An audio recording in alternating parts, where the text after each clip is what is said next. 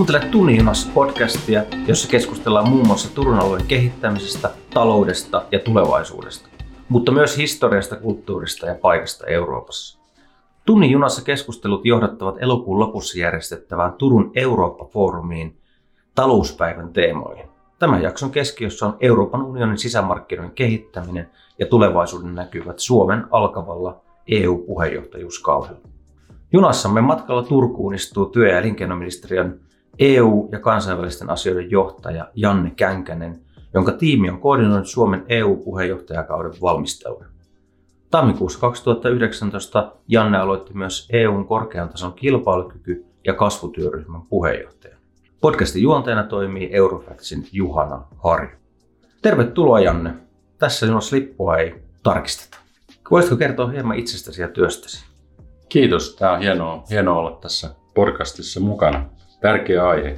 Tosiaan toimin tällä hetkellä tuossa työ- ja elinkeinoministeriön EU- ja KV-johtajana ja tässä aika menee aika täydellisesti tässä tällä hetkellä tämän tulevan EU-puheenjohtajuuskauden valmisteluihin. Ja meillähän on siinä TEMin, eli meidän ministeriön tontilla aika kasa, kasa asioita, joita täytyy asianmukaisesti valmistella. Ja sitten tietenkin uudet ministerit aloitti.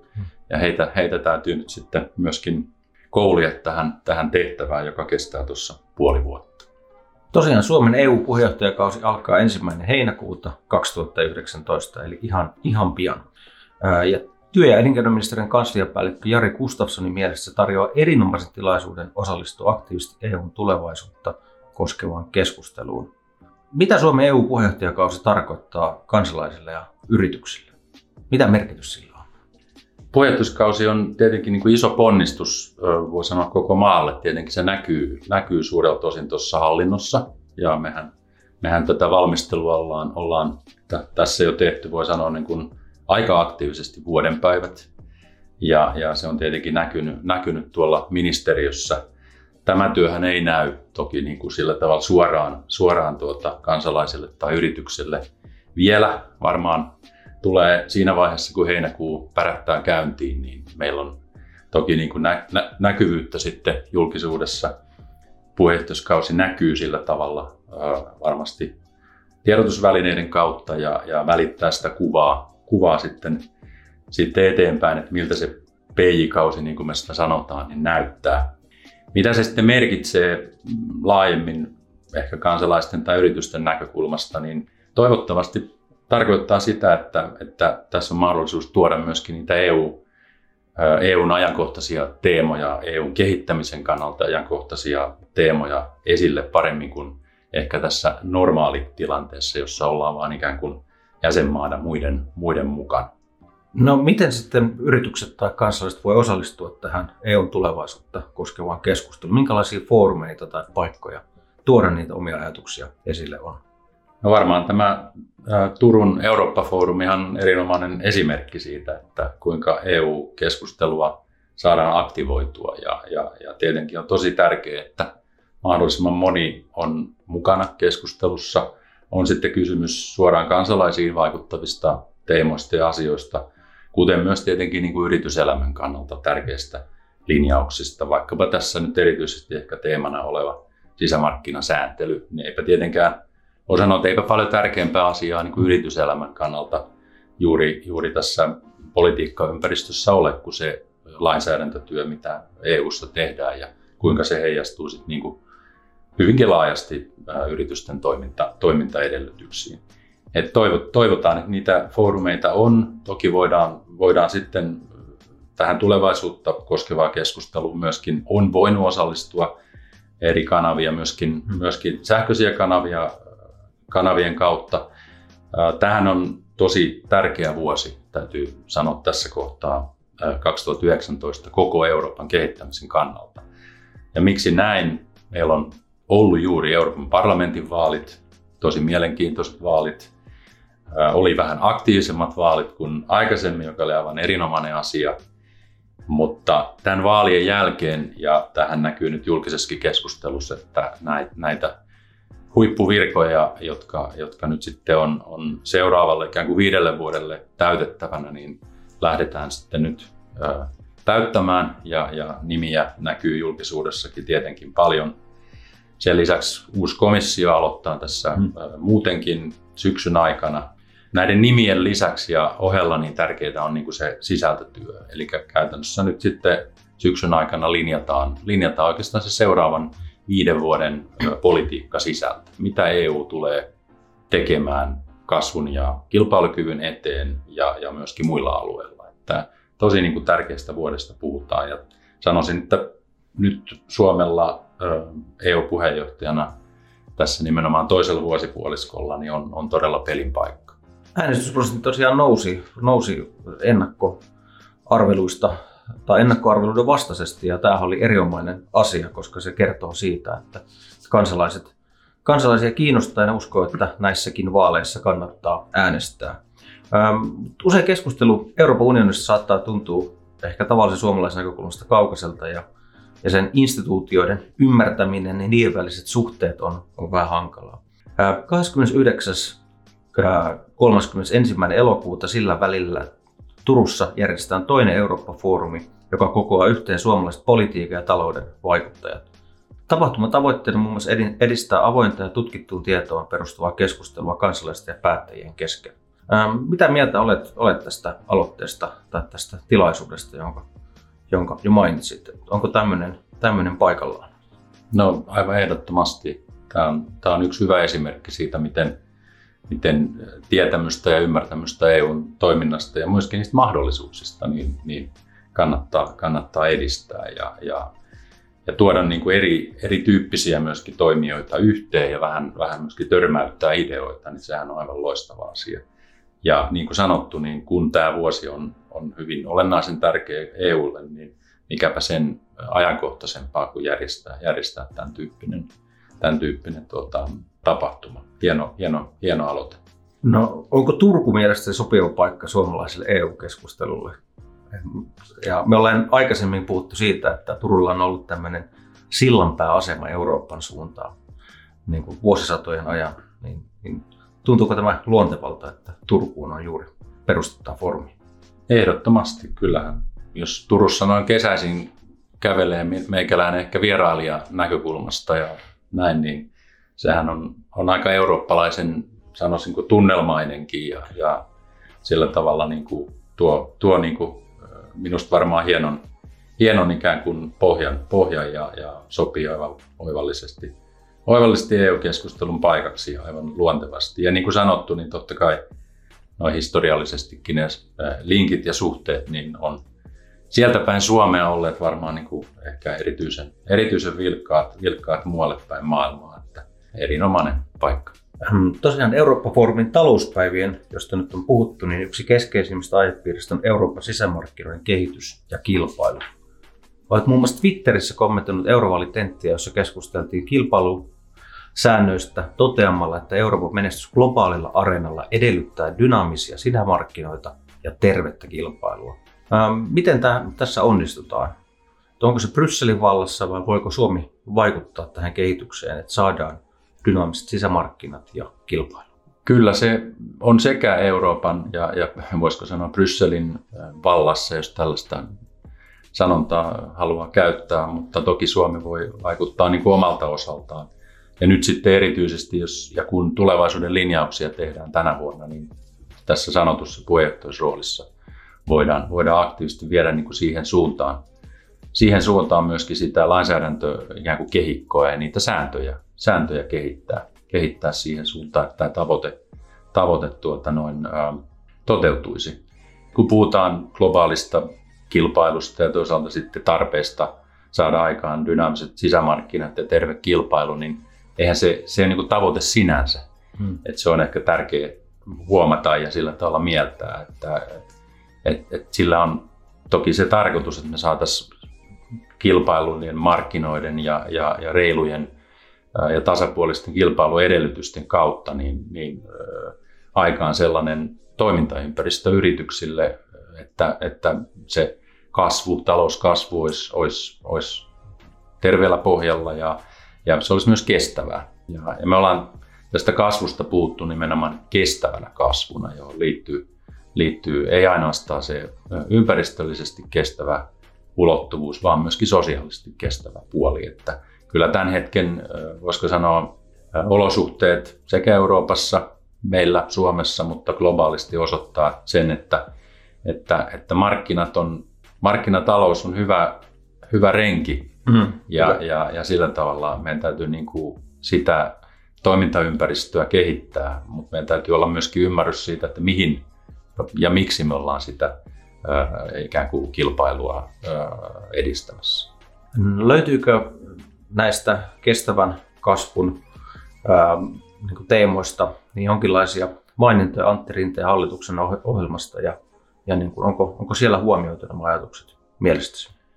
Minusta aika hyvin tai hyvinkin hyvin. Et tota, siellä, siellä löytyy, löytyy mainintaa ja, ja, ja myöskin sitten suoraan tähän EU-politiikkaan kytkettynä niin muun muassa tavoite äh, kestävän oikeastaan niin kuin kasvustrategian luomisesta. Ja, ja tässä, tässä viitataan juuri niin kuin puheenjohtajuuskauden, tulevan puheenjohtajuuskauden tavoitteisiin ja siihen, että, että Suomella on nyt ikään kuin hyvä, hyvä paikka myöskin suunnata sitä, sitä EU-laajempaa kehitystä ja, ja, ja sillä tavalla niin kuin pyrkii, pyrkii ikään kuin rakentamaan, rakentamaan semmoinen pohja, pohja sille Brysselin työlle nyt tänä vuonna, jotta me voitaisiin sopia sitten myöskin sinne aika konkreettisesti sinne komission, uuden komission työohjelmaan.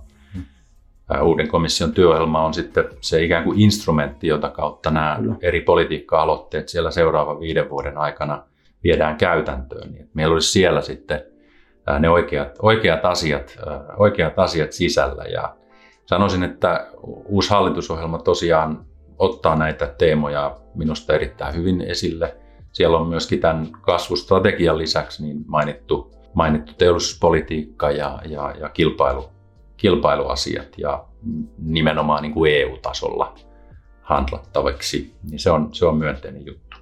Joo, mainitsit tosiaan tämän kilpailukysymykset ja pienenä poimintana, että hallitusohjelmassahan päätettiin lisätä kilpailu- ja kuluttajaviraston, työ- ja elinkeinoministeriön alaisen viraston sekä markkinaoikeuden voimavaroja. Onko tämä, oliko tämä hyvä päätös?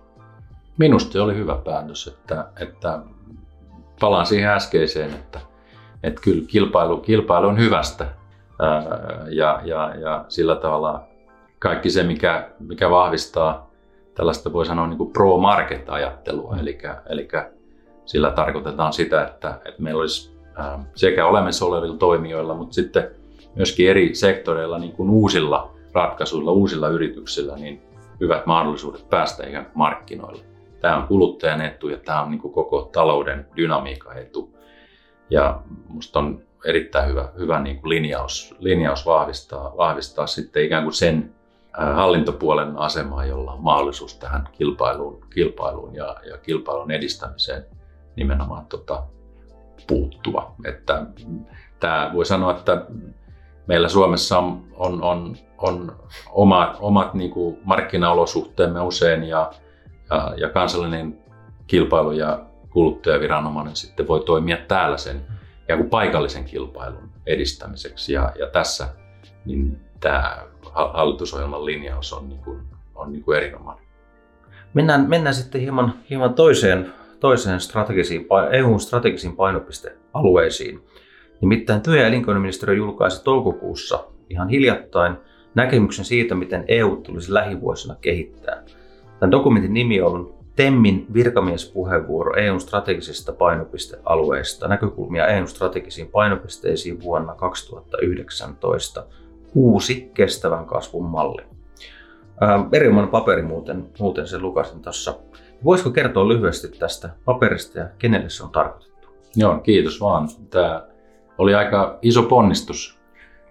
Kuten sanottu, niin se oli ja on virkamiespuheenvuoro ja tämä sana liittyy niin kuin siihen, että, että me, me tosiaan julkistettiin se ennen kuin uusi hallitus Kyllä. aloitti, jolloin, jolloin ei tietenkään voitu lähteä siitä, että on ikään kuin suoraan uuden hallituksen siunaama, siunaama tota, näkökulma tai, tai ne asiat, jotka siinä olisi, on, on mukana, niin olisi myöskin hallituksen linjauksia. Ähm, Mutta mut haluttiin, haluttiin piirtää ikään kuin sitä isoa, isoa kuvaa tästä, tästä EUn ikään kuin kehittämisestä. Ja, ja kuten mä tuossa aikaisemmin mainitsin, niin se kestävä kasvu on ehkä se sellainen läpileikkaava teema ja ylipäänsä äh, ikään kuin nyt seuraavan viiden vuoden aikana toivottavasti harjoitettava niin kuin politiikka EU-tasolla, jonka sitten toivoisi edistävän sitä kestävää kasvua eri tavoin. Ja ehkä se johtoajatus tuossa meidän paperissa on se, että, että pitäisi keskittyä niin kuin niihin ää, toiminta-alueisiin, jossa EUlla on erityisesti toimivaltaa. Puhutaan kompetenssista usein tässä EU-slangissa. Ja, ja toisaalta huolehtia siitä, että, että saadaan niin lisäarvoa aikaan. Ja tässä ehkä palataan siihen vähän monimutkaiseenkin rakennelmaan, joka se EU on. Meillähän on vieläkin monimutkaisempi tilanne, jos me mietitään sitten minkälainen kansallisen tason eri maissa päätöksentekojärjestelmä on. Meillä on tietenkin kansalliset talouspolitiikat eri jäsenmaissa, kuten nyt sitten Suomessa uuden hallitusohjelman pohjalta lähdetään sitä toteuttamaan. Ja nehän on aivan välttämättömiä. Hmm. Mutta sen lisäksi meillä on mahdollisuus yhdessä muiden EU-maiden kanssa järjestää se EU-toiminta niin, että se tukee tätä kestävää kasvua mahdollisimman tehokkaasti. Ja tämä on ollut ehkä se niin kuin johtoajatus. Ja meidän näkemyksen mukaan niin siellä on eräitä, eräitä erityisen tärkeitä politiikkalohkoja, joihin pitäisi nyt seuraavan viiden vuoden aikana panostaa. Ja näitä on sisämarkkinat, sisämarkkinoiden kehittäminen, erityisesti palvelukaupan edistäminen EU-sisällä. Sitten meillä on digitaalinen talous, digitaalisten ratkaisujen osa-alue, kaikki se digitaalinen liiketoiminta, sen edistäminen ja sellaiset ikään kuin lainsäädännölliset ja rahoituksellisetkin ratkaisut, jotka tukevat niin kuin digitaalista liiketoimintaa, sen syntymistä ja kasvamista nimenomaan Euroopassa, eikä sen ulkopuolella. Ja tämä on ehkä semmoinen yksi Euroopan haaste, hmm. jota me ollaan nähty, nähty jo useamman vuoden. Että muun muassa, muun muassa isot, isot niin sanotut alustatoimijat digitalouden puolella, niin, niin hyvin vähän kuitenkin niin kuin suhteessa nähdään Eurooppaan sijoittuvan. Ja, ja, ja vahvoja toimijoita on sekä USAssa että myöskin yhä enenevässä määrin Kiinassa. Ja, ja näitä vastaan pitäisi löytää, löytää ikään kuin lääkkeet. Ja, ja se vastaus tietysti politiikkamielessä on, on se oikea toimintaympäristö. Ja sen jälkeen yritykset sitten siinä hyvässä toimintaympäristössä toimivat tehokkaasti ja, ja saavat, saavat sitä bisnestä aikaan. No sitten vielä eräitä muita alueita, niin, niin, niin on, on ehkä tämä, mitä ollaan kutsuttu taloudelliset ulkosuhteet. Että hmm. Se niin kuin kauppapolitiikan linjaus, että miltä pohjalta EU lähtee, lähtee taloussuhteissaan ää, tässä aika vaikeassa globaalissa niin kuin tilanteessa. Tiedetään kauppasodan uhka tai oikeastaan kauppasodat, joita tällä hetkellä on päällä. Ja Kiinan nousu aiheuttaa tiettyjä, tiettyjä paineita. USA-politiikka on aika, aika häilyvää. Eurooppa on se paikka, joka, joka voi sanoa niin kuin on, on tässä suhteessa vielä aika stabiili. Meillä on iso painoarvo globaalisti Eurooppana kauppapolitiikassa ja toivottavasti myöskin tässä seuraavan viiden vuoden aikana niin pohjataan meidän kauppapolitiikka avoimuuteen, ja me pohjataan se sääntöpohjaiseen, sääntöpohjaiseen tota, kauppajärjestelmään. Ja promotaan tätä kunnianhimoisesti ja, ja silleen johdonmukaisesti. Tässä ei välttämättä ole niin kuin hirveästi lyhyitä voittoja, Aivan. vaan, vaan nämä, nämä on osa niin kuin pitkää jatkumoa ja meidän täytyy olla niin kuin Euroopan suunnalta toivottavasti tässä aika, aika tota, strategisesti, strategiseen ajatteluun ikään kuin kykeneviä. Ja toki niin kuin tässä aikaisemmin nyt en ole maininnut vielä Brexittiä, mutta tämä on pakko. Se täytyy ottaa jossain vaiheessa puheeksi. pakko mainita ja, ja tämä, tämä oikeastaan liittyy myös siihen sitten, voisiko sanoa tulevaan suhteeseen, että minkälainen suhde EUn ja, ja, ja sitten brittien välille rakennetaan. Toivottavasti mahdollisimman toimiva ja, ja läheinen, huolimatta näistä, näistä vaikeuksista, mitä siinä kentällä on. Vielä mainitsen tuohon meidän puheenvuoroon liittyen, niin, niin kaksi aluetta, eli osaamisen ja osaamisen kehittämisen ja nimenomaan tämmöisen niin kuin jatkuvan oppimisen mallin. Että nämä kaikki isot haasteet, kuten nyt nimenomaan tämä mainittu globaali kilpailu, teknologinen kehitys, mutta myös ilmastonmuutoksen hillintä, joka on tietenkin aivan kriittisen tärkeä asia, niin kyllä nämä haastaa myöskin sekä suomalaisen osaamisen ihmisten kyvyt pysyä ikään kuin kartalla siinä haasteessa, mitä myöskin työelämä ja sen muutos tuo. Mutta myöskin, myöskin tämä on ihan vahvasti eurooppalainen ilmiö ja ehkä siihen niin kuin enemmän ja enemmän syytä yrittää löytää eurooppalaisia ratkaisuja, koska me olemme yhdessä isompia ja tietysti vahvempia myös tältä osin. Ja sitten tähän ilmastonmuutoksen hillintään liittyen, niin, niin, niin kunnianhimoisia tavoitteita on, on, on syytä asettaa ja niitä, niitä on tavo, tavoitteena asettaa myöskin EU-tasolle. Hallitusohjelmassahan kansallisesti asetti hyvin kunnianhimoinen tavoite, mutta tämä keskustelu on EUn tasolla päällä ja on, on mahdollista, että saadaan aikaan, aikaan linjaus siitä, että mihin, mihin mennessä, mihin mennessä niin EU-talous on ilmastoneutraali ja puhutaan vuodesta 2050.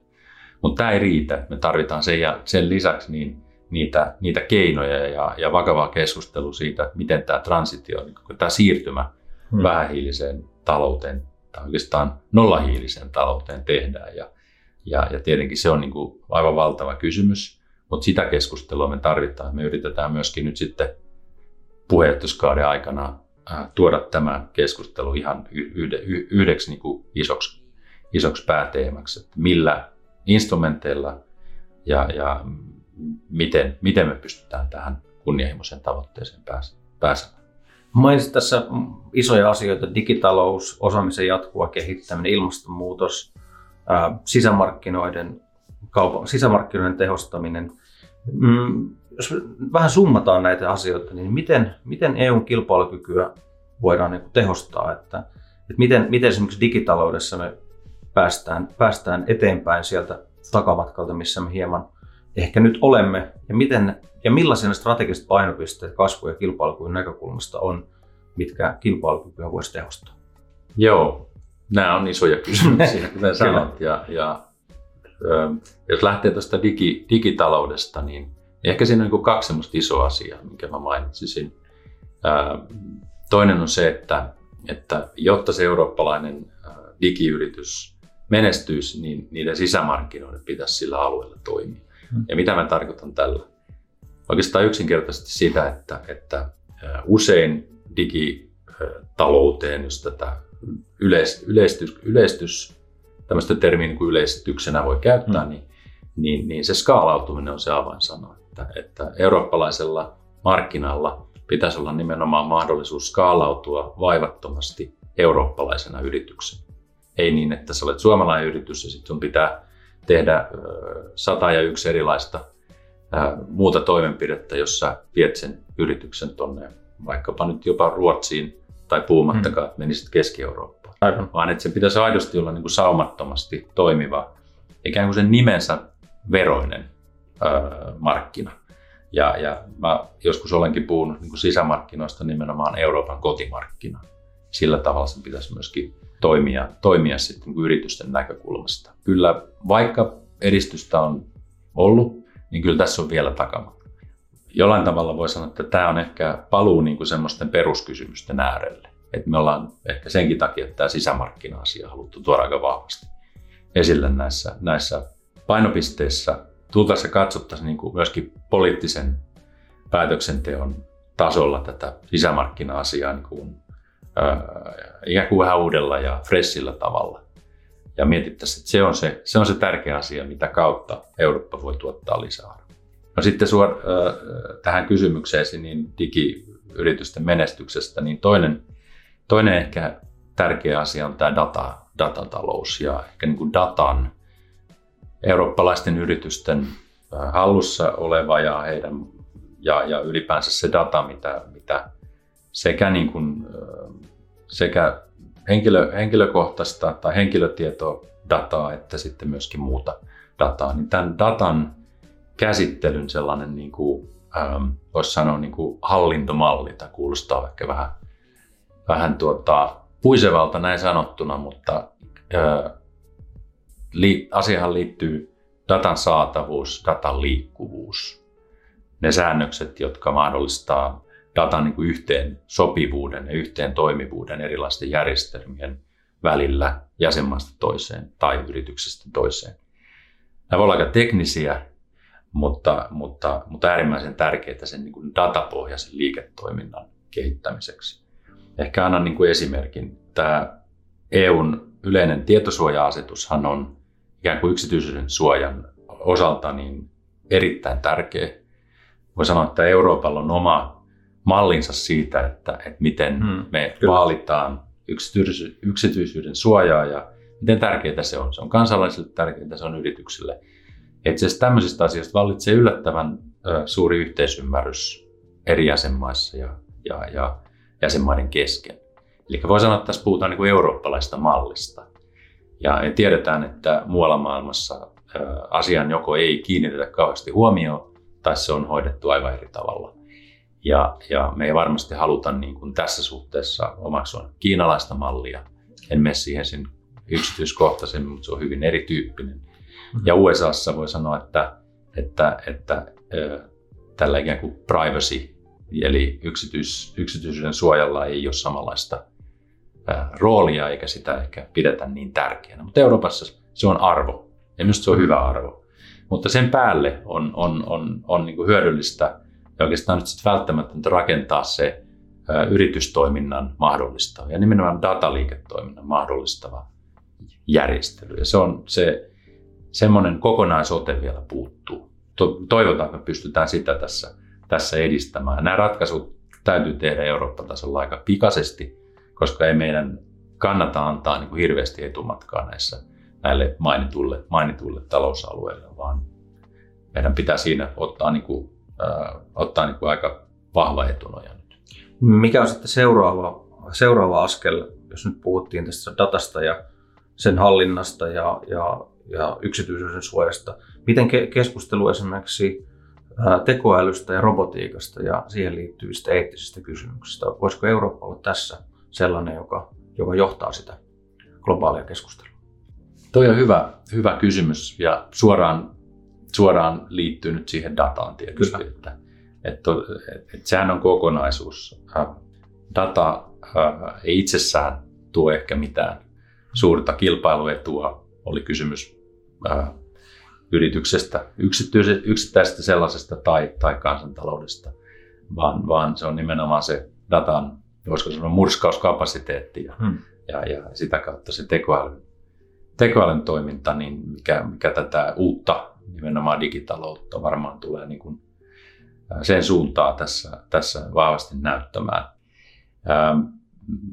Me ollaan oikeastaan eri asiantuntijoidenkin kanssa puhuttu tästä niin kuin teknologisen kehityksen murroksesta ja, ja, ja siitä, että miten tämmöisiä nousevia teknologioita globaalisti on tulossa Framille ja kuinka tämä vaikuttaa Euroopan Euroopan niin kuin asemaan siinä globaalissa ympäristössä ja tätä kautta niin kuin taloudessa, niin kyllä se nimenomaan on, on niin kuin tekoäly ja ehkä automaatio, joka näkyy tämmöisenä niin kuin robotisaationa käytännössä.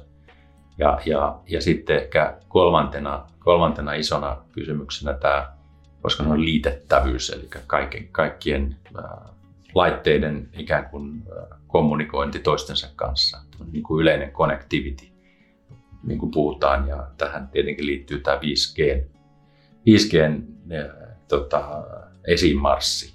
Mutta jos, jos Eurooppa saa niin kuin näistä kolmesta teemasta otetta ja, ja me saadaan sellainen toimintaympäristö ja lainsäädännöllisesti luotua ja miksei sitten tuettua sitä niin kuin myöskin rahoituksellisesti, niin, niin tässä on minusta niin kuin Euroopalla äh, mahdollisuus äh, menestyä ja luoda niin kuin kilpailuetua. Näillä alueilla yh, yhdessä niin mikään, mikään muu äh, maa tai, tai talousalue ei ole vielä ikään kuin ratkaisevasti ainakaan äh, Euroopan edellä. Et nämä on, tämä on ikään kuin tämä on uutta ja, ja, ja nousevaa, kuitenkin nousevaa teknologiaa, niin meillä on mahdollisuus ottaa niistä kiinni mutta tietenkin me pitää nyt yrittää tehdä oikeat politiikkaratkaisut tässä Kyllä. aika pian.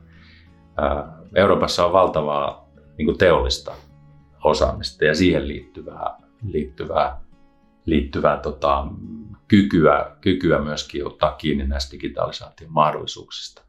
Mutta mut, mut ehkä se sellainen ää, nopeus on nyt sit se, mikä, mikä pitäisi pitäis panna siihen ihan toimintaohjelman niin kuin ykkös, ykköspaikan. Eli Euroopalla on, on vielä mahdollisuuksia, tämä kuulostaa hyvältä. Palataan Suomen tähän tulevaan EU-puheenjohtajuuskauteen ja, ja sen teemoihin. On odotettavaa, että sillä on kaksi pääteemaa. Suomi haluaa edistää eurooppalaista kasvua ja kilpailukykyä sekä parantaa turvallisuutta. Ja työ- ja elinkeinoministeriön mukaan nämä kaksi teemaa täydentävät toisiaan, niillä on merkittäviä yhtymäkohtia. Mitä ne on ne yhtymäkohdat kasvun, kilpailukyvyn ja turvallisuuden välillä? No kyllä mä, niin, kyllä mä uskoisin, että ainakin, ainakin tuo kyberturvallisuus on semmoinen, semmoinen alue, alue ja ylipäänsä se, se kysymys, jonka, jonka pohjalta niin tätä digitaloutta ja digitaalisia ratkaisuja sitten myöskin hallinnoidaan niin turvallisuuden näkökulmasta. Ää, voisiko sitten sanoa myös, että sehän on talouden mahdollisuus Suomessakin merkittäviä niin kuin kyberturvallisuuteen erikoistuneita yrityksiä ja, ja, ja sitä kautta tämä, tämä tuo niin kuin vahvaa, vahvaa liittymää, liittymää myös siihen niin kuin perinteiseen turvallisuuteen. Ja ehkä ollaan nimenomaan haluttu, haluttu korostaa sitä, että turvallisuus ei ole, ei ole pelkästään sitä fyysistä turvallisuutta, vaikka sehän on tietenkin ihan, ihan äh, kriittisen tärkeä toki, mutta sen lisäksi niin tällä hetkellä niin kuin murtautuu esille yhä enemmän tämä, tämä niin kuin digitaalinen turvallisuus. Ja se on suoraan myöskin talouden mahdollisuus. Joidenkin asiantuntijoiden mielestä viime vuosina EUn sisämarkkinapolitiikassa, mistä nyt ollaan paljon keskusteltu, on tapahtunut eräänlainen paradigman muutos. Ja niin, että teollisuuspolitiikka on tullut entistä voimakkaammin osaksi sisämarkkinapolitiikkaa. Mitä tämä mielestäsi tarkoittaa? Onko tämmöinen siirtymä tapahtunut ja onko tämä näkynyt jollakin tavalla korkean tason työryhmän työssä? Mielenkiintoinen kysymys taas. Tämä teollisuuspolitiikka ja sisämarkkinapolitiikka voisiko sanoa, jakolinja niin on, on mielenkiintoinen tuolla EU, EU-tasolla. liittyy siihen, että aika iso osa maista, jäsenmaista puhuu nimenomaan, voisiko sanoa, teollisen toiminnan politiikan ja toimintaedellytysten kehittämisen puolesta. Ja sitten on tietty määrä jäsenmaita, joille, joille sisämarkkinat ja nimenomaan palvelumarkkinoiden kehittäminen on, on niin kuin ykkösasia tässä kasvun ja kilpailukyvyn alalla. Ähm, ei ole millään tavalla toisiaan poissulkevia. Ja, ja me ollaan pyritty, pyritty ikään kuin nyt ihan johdonmukaisesti rakentamaan sitä keskustelua myöskin tuossa meidän korkeatason työryhmän ää, puolella niin, niin, että me saatetaan näitä, voisiko sanoa, aikaisemmin vähän irrallaan olleita ää, politiikka-alueita niin kuin yhteen ja, ja tuodaan, tuodaan ne asiat niin kuin ikään kuin pakettina pöydälle. Tämä voi, tämä voi kuulostaa vähän pieneltä asialta, mutta käytännössä sitten kun näistä ää, kysymyksistä tehdään, tehdään päätöksiä, niin, niin on parempi, että ne on, ne on ää, samanaikaisesti pöydällä. Meillä on paljon järkevämpi kokonaiskuva siitä, että miten niitä vaikkapa sisämarkkinasääntöjä tai, tai muuten teollisuuden toimintaedellytykseen liittyviä asioita, miten niitä pitäisi suunnata, minkälaisia, minkälaisia painotuksia, painotuksia siellä on. Todellisuushan on se, että, että Eurooppaa tarvitsee molempia. Että se tarvitsee dynaamista, kilpailukykyistä teollisuutta, joka nimenomaan pärjää tässä, tässä globaalissa kilpailussa ja, ja, ja sillä on oikea teknologia ja sillä on mahdollisuus kehittää innovaatioita ja, ja sillä on mahdollisuus mahdollisuus tota, olla myöskin näissä globaalissa arvoketjussa. Tästä puhutaan paljon, että arvoketjut on, on, on, on niin kuin tärkeä teema ja, ja silloin nimenomaan pääsy globaaliin arvoketjuihin Euroopasta niin on, on aivan olennaisen tärkeä. Mutta samalla palveluthan on, on nykyään mitä enemmän niin, tai mitä suuremmassa määrin osa teollisuutta, että kumpikaan ei pärjää ilman toisiaan. Ja, ja moni teollinen tuote nykyään niin sisältää todella ison palvelukomponentin, jolloin, jotta meillä olisi niin kokonaisuudessaan mahdollisuus menestyä, niin tarvitaan näitä molempia. Ja tätä, tätä me, ollaan, me ollaan ehkä yritetty, yritetty nyt sitten johdonmukaisesti edistää. Ja t- tässä samassa yhteydessä sitten nämä ilmastokysymykset kulkee käsi kädessä. Että voidaanko vähän niin kuin tiivistää, että, että, että kilpailu ilmastopolitiikka niin, ja sisämarkkina teollisuuspolitiikka, niin kaikkia täytyy viedä, viedä niin kuin samaa matkaa eteenpäin. Eli, eli meillä ei enää, enää ole sellaista maailmaa, missä esimerkiksi ilmastopolitiikka voisi olla erillinen saareke. Näin juuri. semmoinen, ollaan puhuttu integroidusta lähestymistavasta. Tässä, tässä on semmoisen tarve ja, ja edelleen se, se avain, avainsana tässä varmaan on se kestävä kasvu.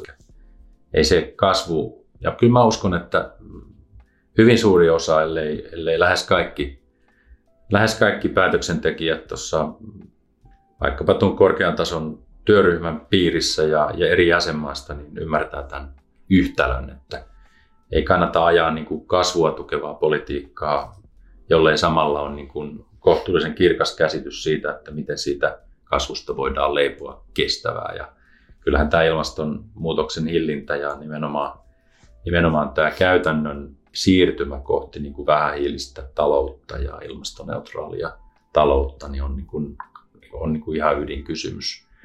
Ja teknologian rooli on siinä yllätys, yllätys, mutta että mä uskon, että, että, että, että meillä on niin kuin keinot siihen. Ja, että, ja, ja tämä, tämä keskustelu on nyt tärkeä. Usein ja ihan ymmärrettävästikin niin se fokus on niissä vuosiluvuissa, että milloin meillä on ilmastoneutraali talous. Ja se on tärkeä, mutta sen oheen tarvitaan kyllä heti sitten vakava keskustelu siitä, että millä keinoilla me se saavutetaan.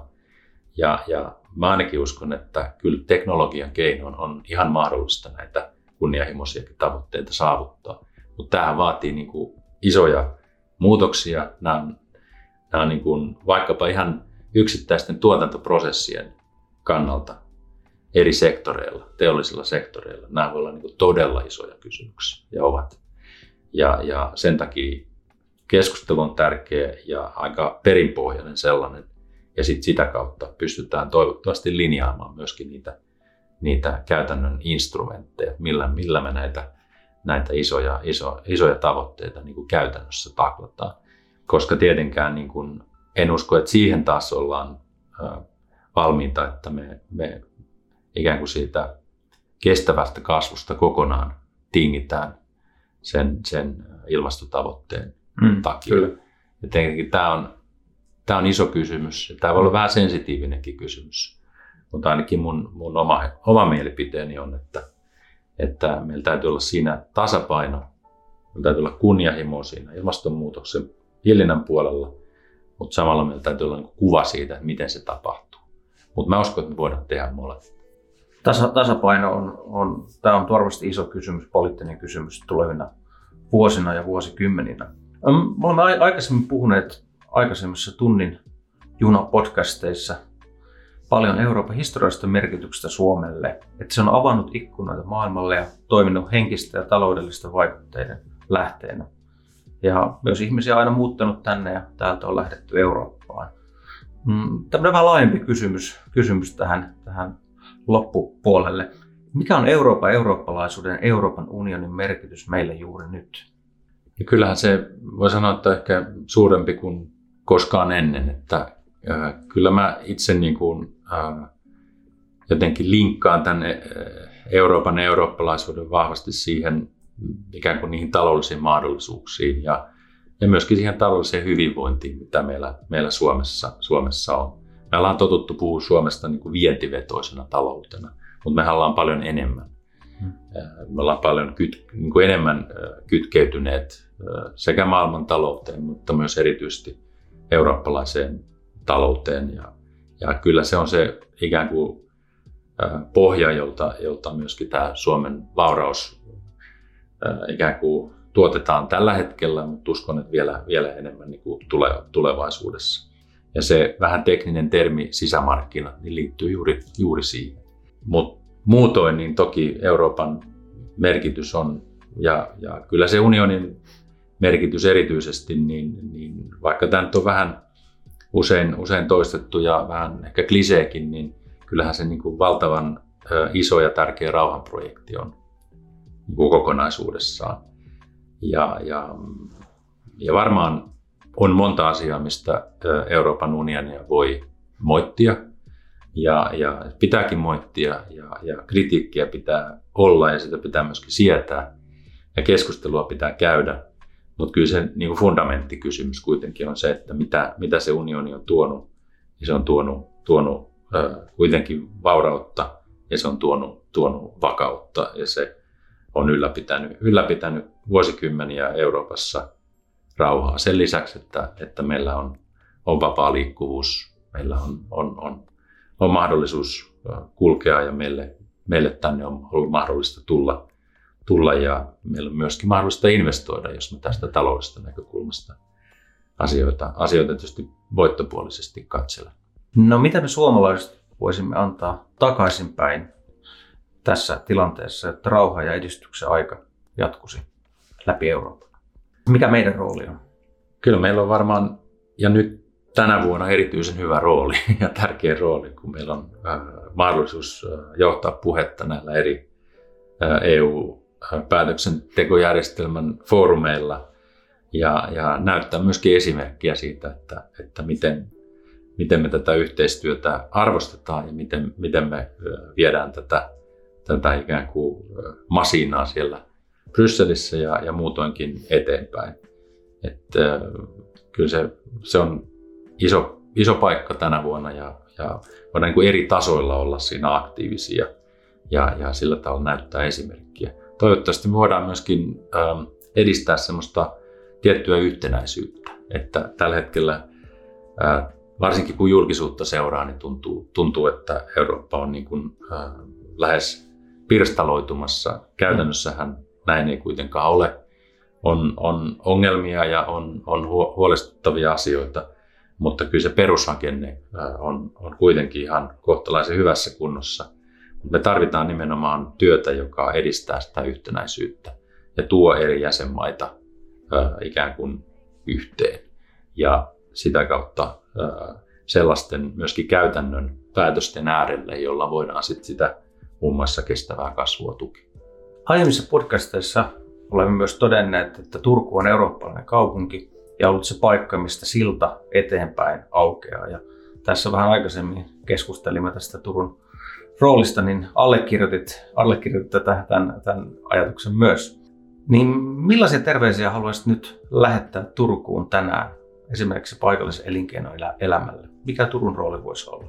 No kyllä, Turku, Turkuhan on hyvin äh, eurooppalainen kaupunki. Vielä täytyy mainita tämä, tämä tämänhetkinen ikään kuin yrityselämä ja, ja se, että kuinka ja miltä pohjalta Turku tällä hetkellä menestyy, niin on, on, on, on oltu avoimia eurooppalaisille investoinneille ja investoijille.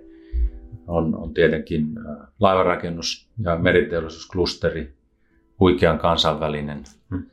asia ja, ja on, on sen lisäksi niin on, on, on toki tämä lääketeollisuuspuoli, vahvo, vahvoja kansainvälisiä toimijoita. Ää, niin ei voi muuta sanoa kuin, niin, että olkaa avoimia edelleen. Ja, ja kyllä minusta Turku on hyvä esimerkki siitä, että, että kun näin on toimittu ja oltu, oltu, oltu sillä tavalla kunnianhimoisia, niin se myöskin kantaa, kantaa hedelmää, että, että hyvällä tiellä vaan jatkuu. Kiitoksia Janne Känkänen, oli erinomainen keskustelu. Kiitos paljon, oli kiva olla mukana. Kiitos.